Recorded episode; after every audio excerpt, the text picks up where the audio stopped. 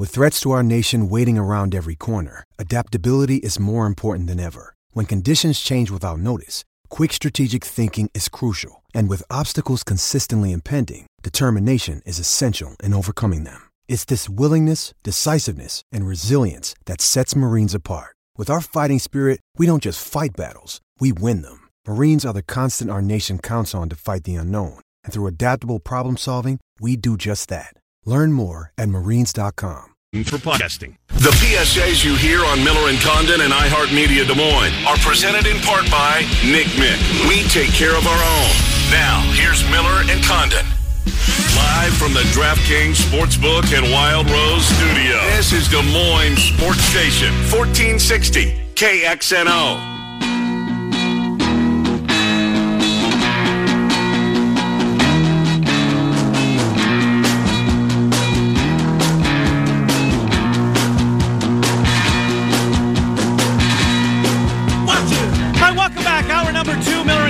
With you until noon. Thanks for spending the uh, some of your morning with us here as we talk sports with you. In 10 minutes, Frank Schwab, yahoosports.com, one of their uh, national NFL columnists. He will slide on in here. We'll catch up with Frank Schwab. in a couple of weeks since we spoke with him last. We're down to four teams. We'll take a good look at both the AFC and the NFC championship game coming up on Sunday afternoon. Well, I guess one of them technically, early evening hours. What is the late game? It's got to be the NFC, right? The, It uh, is, Yeah, yes. San Francisco Pacific time zone. Uh, so we'll get the Chiefs first, 205?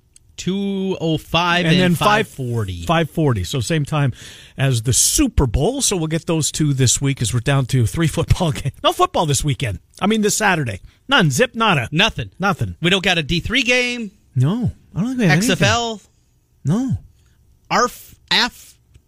No nothing but there might be a college all-star game but i Oh, struggle to watch them I'm kind of the same way. yeah i, I, I I'll flip it on and then, oh, what am I doing? right exactly, exactly. There's going to be a ton of good, good college basketball. there's no question about that And that will certainly dominate the television. uh, iowa state texas tech at night right Six o'clock start. i think it's a night game Something like that. That sounds right. I'm not a hundred percent. Well, you know what? I'm going to find out for sure, so we can be accurate here. Why would, uh, why wouldn't we? If we Three o'clock. Oh, it's three o'clock. Stand corrected. You and I, News Bradley, though, 5 o'clock. That's the one I was thinking of. I knew one of them played uh, at night, and that's on ESPN two.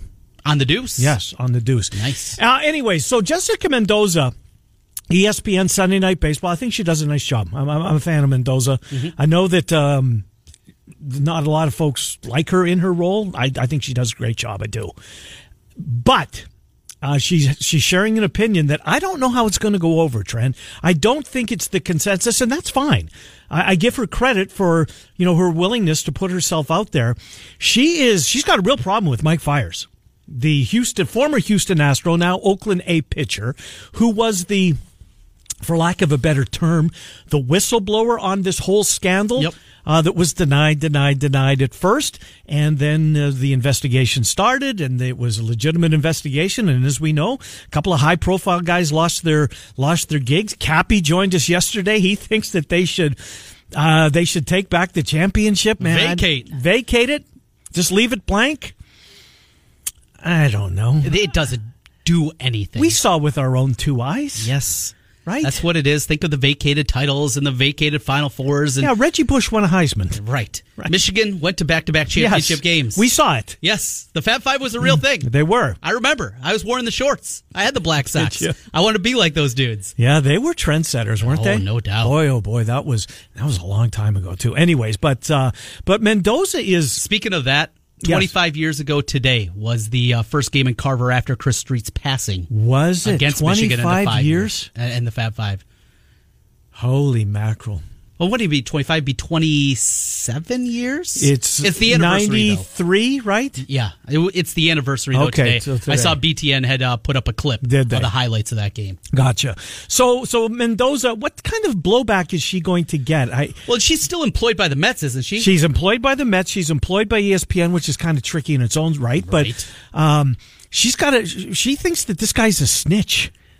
I found the clip here that you're talking. Oh, did about. you? This is from First Take earlier today on ESPN. Because she was on Golic and Wingo, and I guess that she's making the rounds throughout all the ESPN shows. So, so play it for us. how much for each player of what they were doing? Who's going to tell? We had one player that came out and ratted everyone out, but are you going to get and dig into the weeds and have player being like, well, it was Max, it was definitely Steven? I mean, you're not going to be able to really about- find How out. How do you I- view Mike Fiers for uh, ratting everyone out? I, I mean, as a teammate, as someone that's been in a clubhouse, I am all for going to your next team and being like, hey, yo, when we play the mm-hmm. Astros, like, look out, this is what's going on. To publicly come out, I mean, I got fi- when I found that out, I was fired up just being a teammate. That's how much for. I think he. Did, I think uh, he did the right thing. Fiers. I'm talking about. Right. I have no problem with what he did, Trent. He's not beholden to the Houston Astros. No. He doesn't play for them. He plays No. in the same division. And I get her point about, you know, keeping it in the clubhouse with the A's be listening for this or whatever, especially if they're in Houston. But this wasn't going to stop. No, not at all. Absolutely not going to stop. So, and do I think that this is the first case that the Astros were the first one to come up with this scheme? Of course not. Maybe not something uh, as driven with both the technology coupled with the old school banging the trash can well, together. and have you heard the audio? It's Oh, yeah. clear It's as day. Yes, yeah. If There's- you hear the drum, you're getting a break, or the, the the bang, you're getting a breaking pitch. If you don't hear anything, it's just sit, be sitting dead red because it's coming. and this is going to be tainted forever. I mean, you think back to the big moments and Altuve's home run and those types of Yes. things, and well, did this five foot five guy really just know that pitch? He saw it out of the hand and jumped on it, or you know what was coming? Mm-hmm. It's always going to be there. It's always going to be tainted, and you know, for the Houston side of things. It was such an incredible run. They're coming Yeah. off of Hurricane Harvey. There's so Uh, much positive. Yeah, that was happening. City there. really needed that. They That's a great point. absolutely did. They rallied around it, and then you have this. I mean, as a fan, I just can't imagine something like that for something that was that important to a Yeah, city. you know what? I just wonder how the fan base is taking it. No big deal. Everybody's doing it. Just that we got caught. Right. A lot of sour grapes out there. We're better. You know how fans are. Sure. Um, you can justify pretty much anything yes, you fan. can. Absolutely. I've been guilty of that in the past. I'm sure you have too. Well, I well, I yeah, but I certainly listened to a lot of it and grateful for it that the passion uh, is there amongst them. But um, I just wonder what uh, you know the the blowback Mendoza is going to have coming her way now. I think the players look when John Smoltz. When you hear some of the big names in the game, right, the pitchers who during the steroid era were critical of the guys that were getting an edge. You know, some of the guys in the game that would come out against fellow players and be willing to take a stand. I applaud Mike Fiers for what he did. I don't look at him as a snitch one bit. Now, it'll be interesting to see how other teams react. He doesn't bat nope. for the most part. I mean, I know there's going to be some games, some uh, some interleague play when when, but I don't th- I don't think he's going to hear any blowback. Trent, I don't. I think this. I think he did the game a solid. I'm, I have the exact same perspective you. I know it's not compelling radio, but I can't agree with you anymore. It's absolutely how you can look at that in a negative light, and even even if he was your teammate, here's your buddy, and he quote unquote turned you in, you're cheating. Right. It's it's not that you he, he's turning you in for something you didn't do or something that you were outright cheating. You Right. know what you were doing. You got caught. Yeah, you want to steal. You want to steal the third base coach's signs. You want to figure them out. That's been going on since the game was invented. The technology thing is where things are changing now. I don't like it. Frank Schwab coming up next. Uh, I, I do like the fact that Mike Fiers did what he did. I'm anxious to see uh, the blowback that uh, Jessica Mendoza. But again, hats off to her for not keeping it inside, for her willingness to go out there and put herself out there. Good for her. Right now, it's time to pay your bills with iHeartRadio and 1460 KXNO. Text the keyword ball to 200 200 right now to your chance to win a grand. That's ball to 200 200. You'll get a confirmation text and info. Standard data and message rates apply in this nationwide contest. Let's talk NFL next, shall we? Frank Schwab, you and I, are you and I, uh, yahoosports.com. Frank Schwab next, still to come, Mark Morehouse, Cedar Rapids Gazette, Trent and I until noon on Des Moines Sports Station 14th.org.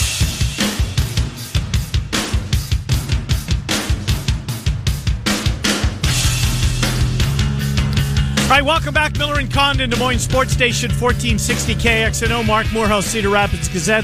Do some Big Ten West with Mark here. Uh, in no about 15 minutes or thereabouts, let's get Frank Schwab in here, yahoosports.com. He covers the NFL and does a fine job of doing just that. Yahoosports.com. If you're an NFL fan, uh, Frank is a must read. Frank Trenton Ken, thank you for coming on. How are you? Good, good. What's going on? Well, I, you know, before we get into the matchups, I want to uh, uh, go back to a couple of pieces that you wrote earlier in the week. Um, and first, I want to get, I guess, start with Tony Romo. And I know he's a free agent, and I would think that CBS wants to keep him. I mean, it didn't take him and Nantz very long to quickly establish the chemistry that those two have. ESPN needs a jolt uh, on Monday night. It makes sense, but does it make sense at ten to fourteen million dollars, Frank? I mean, that's a lot of money. That's I don't know how to quantify it. I, I, I can I can quantify how much a running back uh, you know, means to an offense, but it, to quantify how much Tony Romo is worth to a Monday Night Football broadcast, I, I guess I, I really don't even. I have no idea. I you know, obviously ESPN feels like the you know the broadcast booth isn't working since Gruden left, and I think that's probably true. Yep. But you know, I I don't know. I, I'm not one of these guys that goes nuts about announcers, so it's hard for me to say if their ratings are going to, you know, totally skyrocket if Tony joins the the booth. I, I would think matchups mean more than announcers, but he's clearly a star. He's clearly he's one of the very, very, very rare announcers in this day and age that everybody kind of agrees upon. Everybody or everybody likes. I think everybody agrees upon most announcers, but in a negative way. He's the one that's that's kind of above the whole. We're going to be salty on social media about every announcer on on television. So maybe it is worth it to them. I think it would be great. It would be great for Monday Night Football. I think it'd be fun. It'd be something new. I wonder who they'd pair him with. But yeah, if hey, ESPN probably looks at it and says, okay, well, uh, we've tried Witten, we've tried McFarland, neither really worked. How do we fix this thing? Let's find the number one guy and just throw so much money at him he can't refuse. Could it be Sean McDonough? I know a lot of people think he's a better, and I, I think he's good wherever he is, whether he's on Saturday doing a college game or whether it's a Monday night game. And apparently, him and Gruden maybe not uh, didn't have the best relationship. It was professional. I thought it was during the broadcast. I couldn't tell. But do you think that Sean McDonough could be pers- uh, persuaded to go back to the Monday night booth? I don't know. I I I like Sean too. I think he's really good, and I, I actually thought he was really good during that season. Even you know, if, him and Gruden didn't have the greatest chemistry, but I think that just goes back to the negative negativity would start. You almost have to start over. Like you, if if you're you're spending that much money on Romo, are you going to bring back a play-by-play guy who is kind of universally panned by everybody? Again, this is 2020 social media, everything gets panned. Everybody hates everything. So I don't know if that's Sean's fault necessarily, but I do think that look, if you're going to remake the booth, just just go all out. I mean, if you're going to spend 10 million bucks a year on Tony Romo, yeah, don't don't don't uh, go with a play-by-play guy who already kind of has one strike against him. You know, Frank, uh, before we get to the championship games, uh, some breaking news here. OBJ Odell Beckham was in the locker room with LSU after their championship. Saw video of him handing cash to some players after the game, but he uh, he slapped the security guard's butt in the locker room, and now he's being charged. An arrest warrant has been issued for OBJ. It just Cleveland Browns and, and him too. It doesn't seem like they can get out of their own way. No, definitely. And this this is oh boy, this is a dumb story. It really, it really is. What are we even doing here? Yep. But you know, it's just another chapter of the OBJ saga, mm-hmm. and I, I'm still with like this one. I I I think is dumb. But the cash thing, I think it's and that's on that's on Odell. I mean, that what are you doing, really? Like, let's. I, he complains all the time about when you know everybody. Oh, everybody's always talking about me. Everybody's always focused on me, but he goes millions of miles out of his way to become the center of attention. It just gets old after a while. Now the the thing today, the warrant and all that. I think that that's just eh, what are we doing here? Like really, the New Orleans police. This is what they're worried about. But right.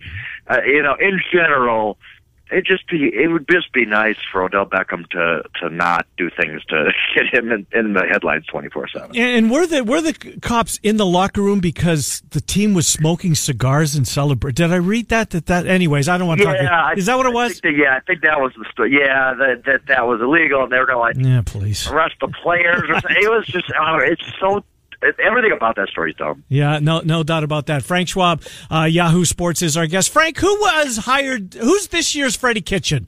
Do you think when we're fast forward a year from now, who is the one hire that maybe only gets a year, or did the teams from where you sit? Because I'll be honest with you, when Freddie Kitchens was hired, I went who, and I followed the. I love the league. Um, but is there is there one hire this year that um, you know may get a very short leash? Might we be talking about a guy who only got a year for?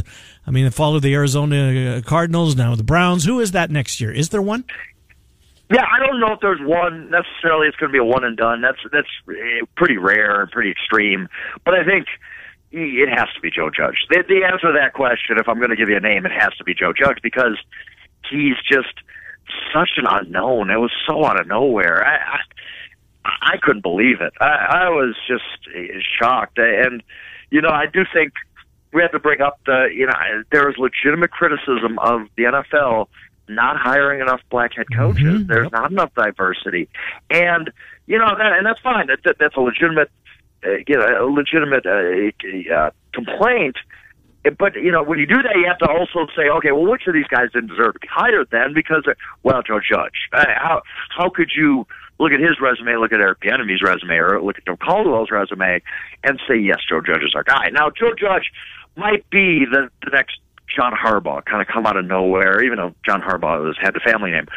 He might be a phenomenal head coach, but he's such an unknown that I have no idea. I, I don't know. Like, is this guy going to be, eh, you know, set the coaching world on fire? Is he going to be just a, a total debacle? I, it's I, there's no way to tell. I thought other the other hires were just solid run of the mill hires. I, I wasn't blown away by any of them. I wasn't, you know, I wasn't really like critical of any of them. I thought they were all smart for their own reasons, Matt Rhule and Mike McCarthy and all that. So, but there's one name on that list that you kind of say, well, this might really, really be a debacle. I think Joe Judge is, it, it's got to be the answer just because he's the unknown. You know, Frank, uh, as we get ready for the championship games, two pretty significant favorites in both of these games, the home teams, obviously. Let's start first in the AFC. It will be the early game Sunday. Chiefs with the Titans. And at least with my perspective, the Titans, what they've been able to do, absolutely incredible. Two consecutive road games, but that blueprint that they had the first couple of games doesn't have to be completely different this week to beat this Chiefs team. Yeah, you'd think so, but you know what? I said the same one last week. I, I hmm, said there's no way that they're going to be able to throw for 74 yards and beat the Baltimore Ravens. Well, they threw like 84, whatever it was.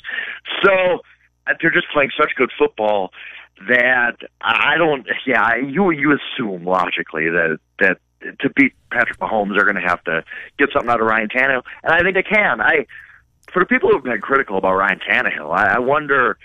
Did you watch the regular season and have you watched the playoffs? Right. Because both of those games followed the same script of, hey, we don't need to score. We're just going to run Derrick Henry and we're going to win this game. I don't think that's anything negative against Ryan Tannehill. He threw the bad pick against New England, but I thought he played just fine against the Ravens, and then they got the big lead and decided, okay, we're going to take the air out of the ball until the Ravens threaten us, and they never did. I don't think that's Tannehill's fault. So I think Tannehill is capable of doing it for sure. They're playing well on defense. They're playing. Derrick Henry's just been a monster. Their offensive line's been on fire. I I, I think that that game's going to be close. I really do. Mm. I don't know necessarily the Titans have the firepower to to ultimately win. We're talking about Chiefs team that you know, everybody's talking about a comeback, and that's great. But let, let's also focus on this. For the last three quarters of a football game, a playoff football game, the Chiefs outscored their opponent fifty-one to seven. I mean, that's that ain't something you're going to see in the NFL too often. So the Chiefs are uh, playing on their minds. If they win by thirty, it wouldn't shock me. But I do believe in the Titans team. I, I don't think they're a fluke, and I think we're going to get a good AFC title again. Hmm, go go back to Bill O'Brien's decision. I I thought they got a bad spot, a terrible spot when they settled for the field goal to make it twenty four nothing. I think that that sure. was clearly close enough to at least take a look at it. Um, but they marked it a yard short. I thought it was bad. But Frank, I had no problem with the fake punt. I know it backfired and it gave the Chiefs all the momentum, uh, and I'm probably in the minority. What were your thoughts on those two plays in particular?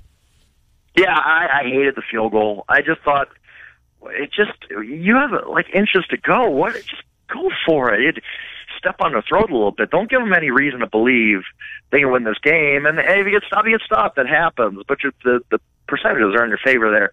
And then I'm with you on the fake punt. Look, I think people get too caught up in results. I think they look at it and they say, "Oh, that got stopped. What a dumb call." Whereas if you would have gotten, if he would have gotten four yards on that play, Daniel Sorensen didn't make a great he defensive a great play. play yep. We all said, "Oh, aggressive, great call." these coaches spend so many hours looking for any flaws in your opponent. I am a hundred percent sure that te- the Houston Texans said if we get this this look on a fourth, you know, fourth and short or whatever, this fake will work. And then one guy made a great play. He sniffed it out and he made an awesome tackle. And that happens sometimes. He's paid too. The Chiefs are professionals. I had no problem with the call. None. I, I thought that, hey, they, they, I think that there was a reason they called that. I think they got they got the look they wanted, and one guy made a play on. So you know, but the the field goal, yeah, the field goal was just a bad decision, whereas the fake punt was just a bad result. Bill O'Brien, good coach, bad coach, average coach. What, I mean, what what context? He gets his teams to the playoffs. They've won games there. Right. Can't get over the hump, but it feels like there's a ton more negativity around him than maybe there should be. Am I wrong? I think he's just one of those coaches who he's good enough to win enough games to keep his job, and that's only going to take you so far. And I, I just think.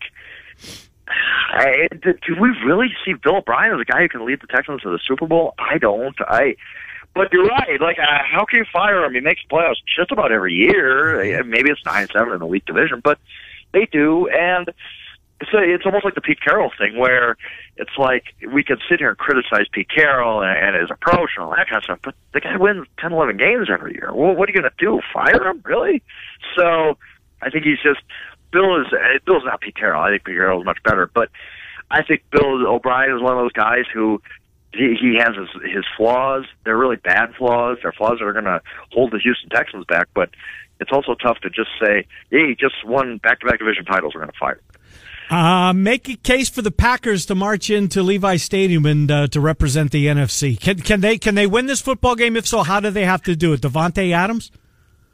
I- And that's the thing. I I don't want to say they can't because it's NFL football.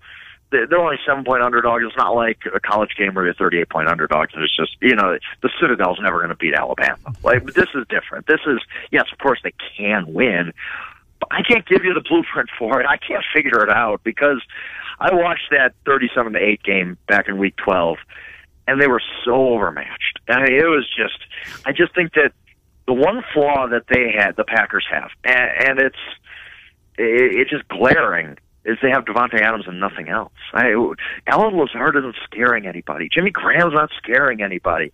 If you can at least live with whatever Davante does, and, and he's a great player and he's going to get his, I just don't know that they have enough uh, aside from him to, to win that football game against a defense that.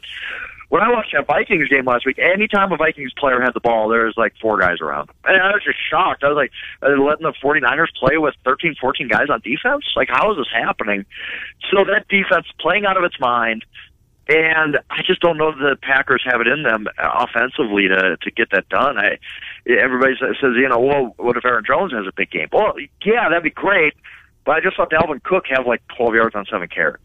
So I don't know that necessarily that's an easy answer. I think that they're going to have to get a lot of turnovers. They're going to, it's going to have to be one of those games where Jimmy G just kind of melts in the moment. I'm not sure you can depend on that. I, the Packers can win because they're a 13-3 football team with a Hall of Fame quarterback, but I can't sit here and tell you how I think it, uh, how it's going to happen. I I just think that they're really, really overmatched in this game. 24-20 Packers, two minutes to go. The 49ers get the ball back on their own 25. Need a touchdown to win. Do you trust Jimmy G? I think he's very good in those situations. I, I might say yes. I, I'm not saying it's a slam dunk. It's not, you know, John Elway in 1987 confidence, but I think he could. I, I think he could because I, Jimmy's not a. Gr- I don't think he's a great quarterback, but he has shown that he he really does well in those moments. He has a slow heartbeat and he's he's pretty good. So I, in that specific scenario, yeah, I think that you know I, I think that it, that he could do it. Now, if you're telling me like first quarter. The Packers like nine in the box, taking away the run. Can Jimmy Garoppolo throw for 400 yards and beat the Packers in the NFC Championship game? I don't know. I don't know if he's willing, if he's capable of doing that. But I would think he's capable of uh, leading that team on a, a game-winning drive because he's done it before. Frank Schwab, YahooSports.com. Frank, thank you for uh, what you do for us. We'll talk to you prior to the Super Bowl. Thank you, Frank. Yep, no doubt. Good to talk to you. Frank Schwab, yahoosports.com. All right, take a timeout. We'll come back and uh, hear from Mark Morehouse. Going to do a lot of Big Ten West uh, with Mark. TJ Green back in the fold in Northwestern. Uh, the Hawks, three guys leaving for the NFL. We'll uh, pick Mark's brain. No, spend 10 minutes with Mark or so as we take you up until noon. It's Miller and Condon on Des Moines Sports Station 1460.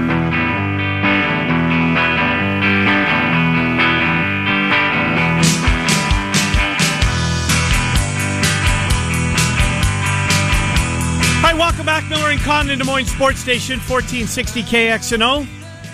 As we take you up until noon, you doing Murph and Andy today? I am. Yes, I'll be in from two until four o'clock today. Lots of uh, guests lined up, and uh, we'll have a little fun. Myself, Eric Zamora, I'll be back on this side of the glass and uh, take you up until four o'clock this afternoon. All right, let's get Mark Morehouse in here, Cedar Rapids Gazette. Mark, listen, uh, thank you. I, I appreciate you coming on, Mark. I hope you realize that. I do.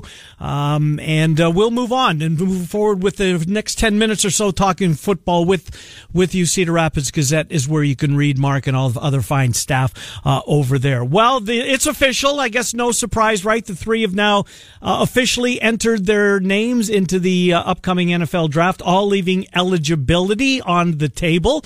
Uh, Wirfs.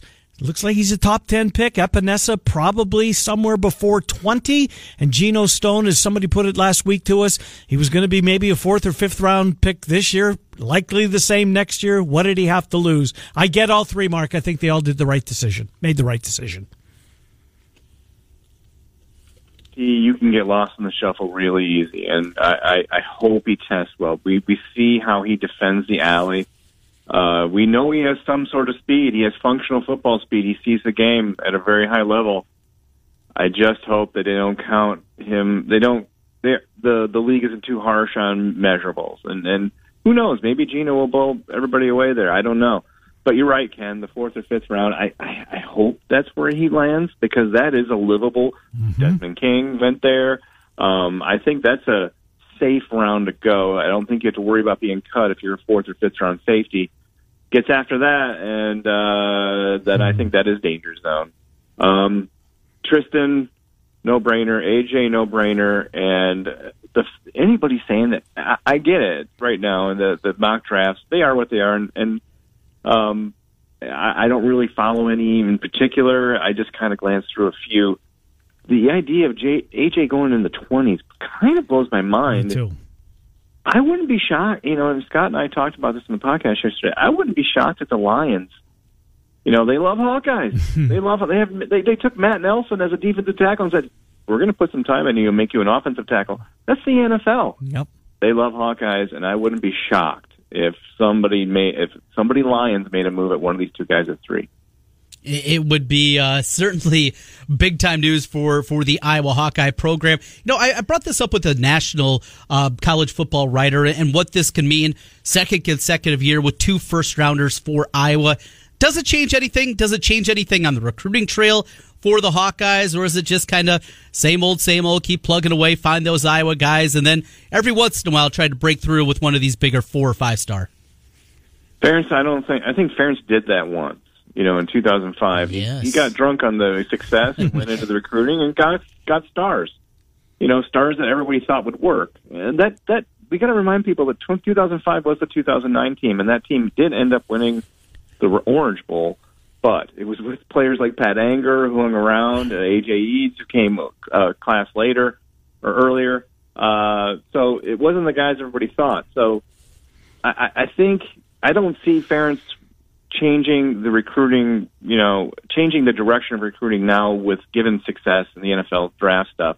I think they're just going to kind of march in their line. Maybe the guys who come to them will be a little bit better. And I think that's probably what you have to look for. And you could probably argue it is. I mean, Elijah Yelvin, look at that guy. He, he he's not a tight end who comes to Iowa usually. Um, Deuce, he gets he looks better and better every day. Um, I'm interested in the running backs to see how they do. I, I think it's cool. Gavin Williams is going early.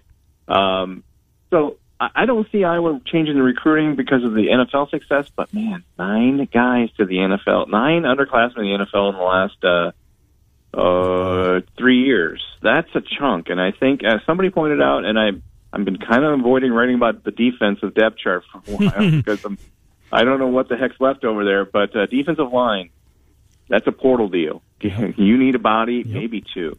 That's an interesting way to put it, and the, and the portal is open. So, is that a bigger concern? Do you think, Mark, the rebuilding of the defensive line, or the? I guess it's at this point still unknown at the quarterback position. What's the bigger concern of those two?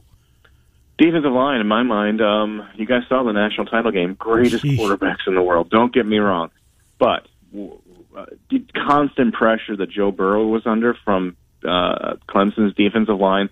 That's what that's what cemented him. Uh, you know, people are saying that's the greatest offense of all time in college football. There are numbers that support that, and watching Joe Burrow manage the the rush in that game, tremendous. So, Trent, that's a great question. I just brought up both a good example of how both positions mat position groups matter. Um, Brian Ferentz said at, at the bowl game that Spencer Petras has mastery of the system. When Brian says that, it grabs my attention because Hmm. last time I heard him say that, it was uh, C.J. Beathard. So that that's that's good. Oh, he said about Stanley too, so I take that back. But um, when he says that, you have a quarterback. So he said that uh, Petras um, can move the parts around and make the game make make a give Iowa the best chance for good plays, which is the quarterback's job in Iowa's offense. And uh, man, I still think though the way Iowa is built, what it wants to be, uh, defensive line is just a step above. You took a stab at the 2020 depth chart. You uh, went through all the position groups. Was was there a position group that was difficult to come up with? One that hard to find starters or find depth? You mentioned concern about that defensive line, but what else is you're putting everything together? Kind of maybe change your opinion a little bit as you're working your way through. I think uh, let's let's go with three positions. I think um, uh, left guard. Uh, I'm putting Justin Britt in there. Um, I think uh, Farron said too many good things about him for me to ignore last fall. I think he would have played last fall. I think he's got a job, but I also think he's tall enough to maybe there he could maybe slide out to tackle and create some competition out there. Um, they're short a tackle body now with uh, um, uh, Ezra Miller leaving Yeah. or retiring due to back sur- back injury. So uh, I think tap watch tackle bodies that makes me nervous. The corner, the corner race, and the safety race, Trent. Um, it, it depends on what Phil Parker wants the defense to be. Uh, if he if he likes cash, and I kind of think that's where it's going to go. I think Dane Belton stays at cash. Then you find a new uh, uh, safety, and I, I assume that the deck is clear for Kaevon Merriweather there. Corner's a whole different thing. Um, yeah, Julius Brents is the first name I run to, and I think it probably is for you too, Trent.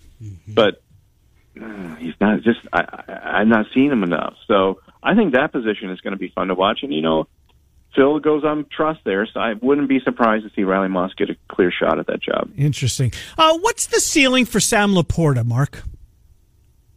Uh, I really like his body control. Um, I like his attitude. He, he's basically one of those kids who got his big break was getting a as a football player was getting a scholarship at Iowa. I mean, it really was. And uh, and he shows up last year, and wow, that kid can do that. So give Brian Ferentz a high five. Uh, I, I, I'm not sure he started that bridge there, but he went and saw basketball, and he was like, yeah, that he's got it. And they brought him in. I think tight end could be interesting next year, but you guys talk about, you know, one you talk about low position group, Trent. Trent. High position group is wide receiver. I think it's the Yeah. best position group they have. I think it's the best wide receiver corps Ferentz has had. So I think targets will go that way, flow that way. Tight end, you know, if you can, I'm not okay. There's the bar of Ho- of Fant and Hockenson.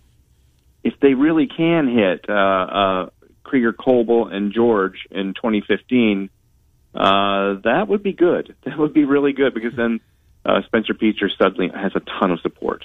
Two first round picks this year with Wirfs and Epenesa. After this year, who's the next first round draft pick from the University of Iowa? Uh, Tyler Linderbaum. Yeah. What do you What do you think? What do you think I about hear- that one? Probably it'd be late first round because he's a center. Right, exactly, and y- y- you're right. That is a position that is not highly coveted, and centers do occasionally kind of sneak up there. But you guys saw the gifts. You guys Yes. saw the attitude. Yeah. You guys saw the physical. nastiness. You guys saw, and he loves it. And so uh, gr- he needs some growth. Um, but I think uh, he opened eyes this year. And Ben Fennell, he uh, covers, uh, he does Packer film room for the Athletic. And oh my goodness, that is fantastic. But uh, he re- he's already he's talking about he was looking at Wirfs film. and He's like, hey, who's 65? And uh, boy, oh boy, he showed some uh, uh, uh, Linderbaum clips. Yeah, I think that's the guy. What if I told you Daviyon Nixon? Would that be a wild one? Does he does he have still that kind of upside to his game played inside? And he certainly flashed a little bit He this did. year. Yeah. Maybe. Uh, the next guy I would go to, um, and this is probably a stretch, but could you see Ihmir Smith Marsette having a thousand yard year this year as a receiver? I, I think that'd be a stretch. I think he could have a thousand yards from scrimmage or a thousand all purpose yards. He gets in that sort of range. Oh boy, uh, he- he's going to get some first round clicks. I mean, he is six one, a little bit light, but I thought he still had a two way value. Mark, I thought he had a decision to make this year. I really, I thought he would explore. Not saying he would have got the yeah, it's time, it's your time, but but what he did, the speed, the special teams, the kick return, he's got the he's got a pretty good uh, resume to put in front of these uh, these teams. 100% agree, and uh, I think it, big year next year, and I think he gets some draft buzz. Yeah. But Trent, you're right. I think uh, that's a great that's a great name to throw out, Daviyon. Um, I need to see more impact. Mark, uh, Big Ten West overall, TJ Green got another year of eligibility. Northwestern was really bad this year.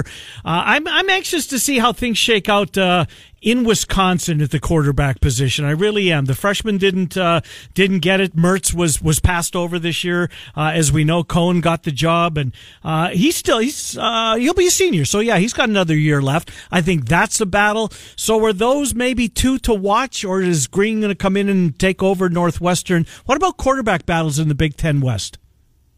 Yeah, that's a great question. Um, Wisconsin could have a mess on his hands. I, I like Coan. Um, I thought he moved the offense. He next year he won't have the, the best center. I think Wisconsin's had a long time. Mm-hmm. He won't have Jonathan Taylor, so he's going to have to make some stuff happen next year. Uh, Graham Mertz came in. He's a five star quarterback. I mean, goodness gracious. Uh, uh, so what you, i- i- if if you're Hawkeye people, here's what you want. You want a 2014 mess that the Hawkeyes had between Beathard and Rudock. You want that to bleed from now and through October, and you want the Badgers to be disheveled and not knowing who the hell the quarterback is. That's what you want. Um, I think Coan will probably solidify it again, and that other kid, if he doesn't get the job, I could probably see him transferring. But he's he's going to get Mertz is going to get a, a, a solid chance. Northwestern, that was I'm not, I don't have high expectations next year for Northwestern because of the quarterback position. But the news you just said about Trent uh, Trent Green's son coming back, mm-hmm. That's a big deal. He was he won the job, and, and then at the beginning of the year, I think the first game got hurt. Um, I don't know if there's enough playmakers there. There's a first year coordinator. I don't have a high hopes next year for Northwestern. Um, one quarterback battle, and I don't, I haven't read this and I haven't seen this, but you know we we us three saw the Nebraska game. Yes. Uh, McCaffrey. McCaffrey, came in for one play and threw a beautiful pass. And, uh, and before he even did that, the crowd is uh, chanting Luke, Luke. So you know, uh, I think Nebraska has a quarterback something going. I'm not going to call it controversy. I have a lot of respect for Adrian Peterson. He's a tough kid, but someone's knocking on his door, and Yep. I don't know how that's going to go. I'm with you now. To the north of us, Annexstad was the guy that had, Oh, yeah. you know, all the accolades when he got there. But how do you replace Tanner Morgan after the season that he had? You don't. you just don't. Yeah. it ain't broke. You can't. There's no reason to fix it. Tanner Morgan might. He he just looks like a. You know, he looks like the point guard who comes to Y basketball and he's in headbands and wristbands and he, he's going to game you. He's going to push you into the wall. That that kind of that kind of you know gym Rat attitude. He just exudes it, and I think uh, I think Fleck loves it. I think that's a marriage made in heaven. Uh, I'm right there with you. That defense, the dirty little secret about the Gophers this year, not very good defensively. It was really about the offense, and they only returned two starters. Winfield Jr. off to the NFL there. That's a blow. They're going to have to retool completely there, and they got work to do on that side of the football. Maybe to take that next step in sustainability. Also, I think a question with the Gophers. Well, it has been. It has to be. Uh, we've seen teams spike. Iowa has spiked. Um, but yeah, that, that's uh, the obvious question. Minnesota do it again. Um, I like Fleck. Last year, I, I wrote a piece about okay, people keep finding reasons not to like this guy, but look what he did at the end of last year. Um, he fired his defensive coordinator. His defense got better. That took some guts. uh, and they beat the crap out of Wisconsin. That that was uh, that was a, a watershed moment for the program. So he's got some football IQ. He's got some football grittiness to him. Now, you know, do it again. It's it's really that simple. I do think that the stretch between Iowa State and Gophers, that six days, that's a toughie for the Hawkeyes. And uh, I don't know if there's any chicanery going on up there with Minnesota. If I'm Minnesota, I do that. I mean, I want home field advantage. Yep. What do I do when the, with the the hordes who come up from the south? Well, I have the game on Friday and make it hard for them to get there. That's gamesmanship, and you got to live with it. It's going to be a tough one for the Hawkeyes to live with, I think. Marc Morehouse, Cedar Rapids Gazette. Mark, thank you. Appreciate it. Hey Ken, what's going on with those Jets jerseys? No, I walked through those last night, and my my goodness, I had better jerseys when I played for Westside Lounge. I don't like the throwback either, Mark. And I want to throw back to the time when that Jets were actually good. That one year, two years ago. That's not hey, a good. take care and hang in there, you guys. Yeah, good to talk. Thanks, Thank Mark. you, Mark. Appreciate it. Marc Morehouse, Cedar Rapids Gazette. All right, Trev, what are you going to watch tonight? It's uh, there's no Big Ten. No. There's no Big Twelve It's Drake. on the ESPN Plus. ESPN Plus is going to Mm-hmm. Seven get it- o'clock, right? I think it's seven. Yes, you're correct. Illinois State Redbirds? Yes. Mm-hmm. But outside of that, Cincinnati, Memphis. No, I'm going to watch uh, ESPN Plus. The Plus. I'm a fan. You're in. I'm in. And now I told you I'm going to be an Ankeny Yeah, I don't. tonight. I want it on my meet. iPad. I just want it on my Just iPad. on your iPad. Yeah. You don't want it on your television. No, I don't want. it. It's gonna. That's too technical. It won't be technical. It'll be a couple buttons. It'll be right there. Crystal clear, HD. Yeah, I'm a creature of habit. I I like it. I like it on the iPad. It works. It's okay. I'm. I'm. I was actually going back and forth between games, so kicking and screaming. I'm. You made it. Yes, absolutely. Uh, and what does it cost me a month? Is it four ninety nine? Is that what it paid? That's not much, especially if you're watching four or five games a week. I wouldn't have seen the Panthers last night. You know, had not had not uh, pulled the trigger and Yeah. spent the four ninety nine. All right, uh, Trent's in for Murph and Andy today. We'll leave you with this. In the words of longtime broadcaster Paul Harvey, stand by for more news.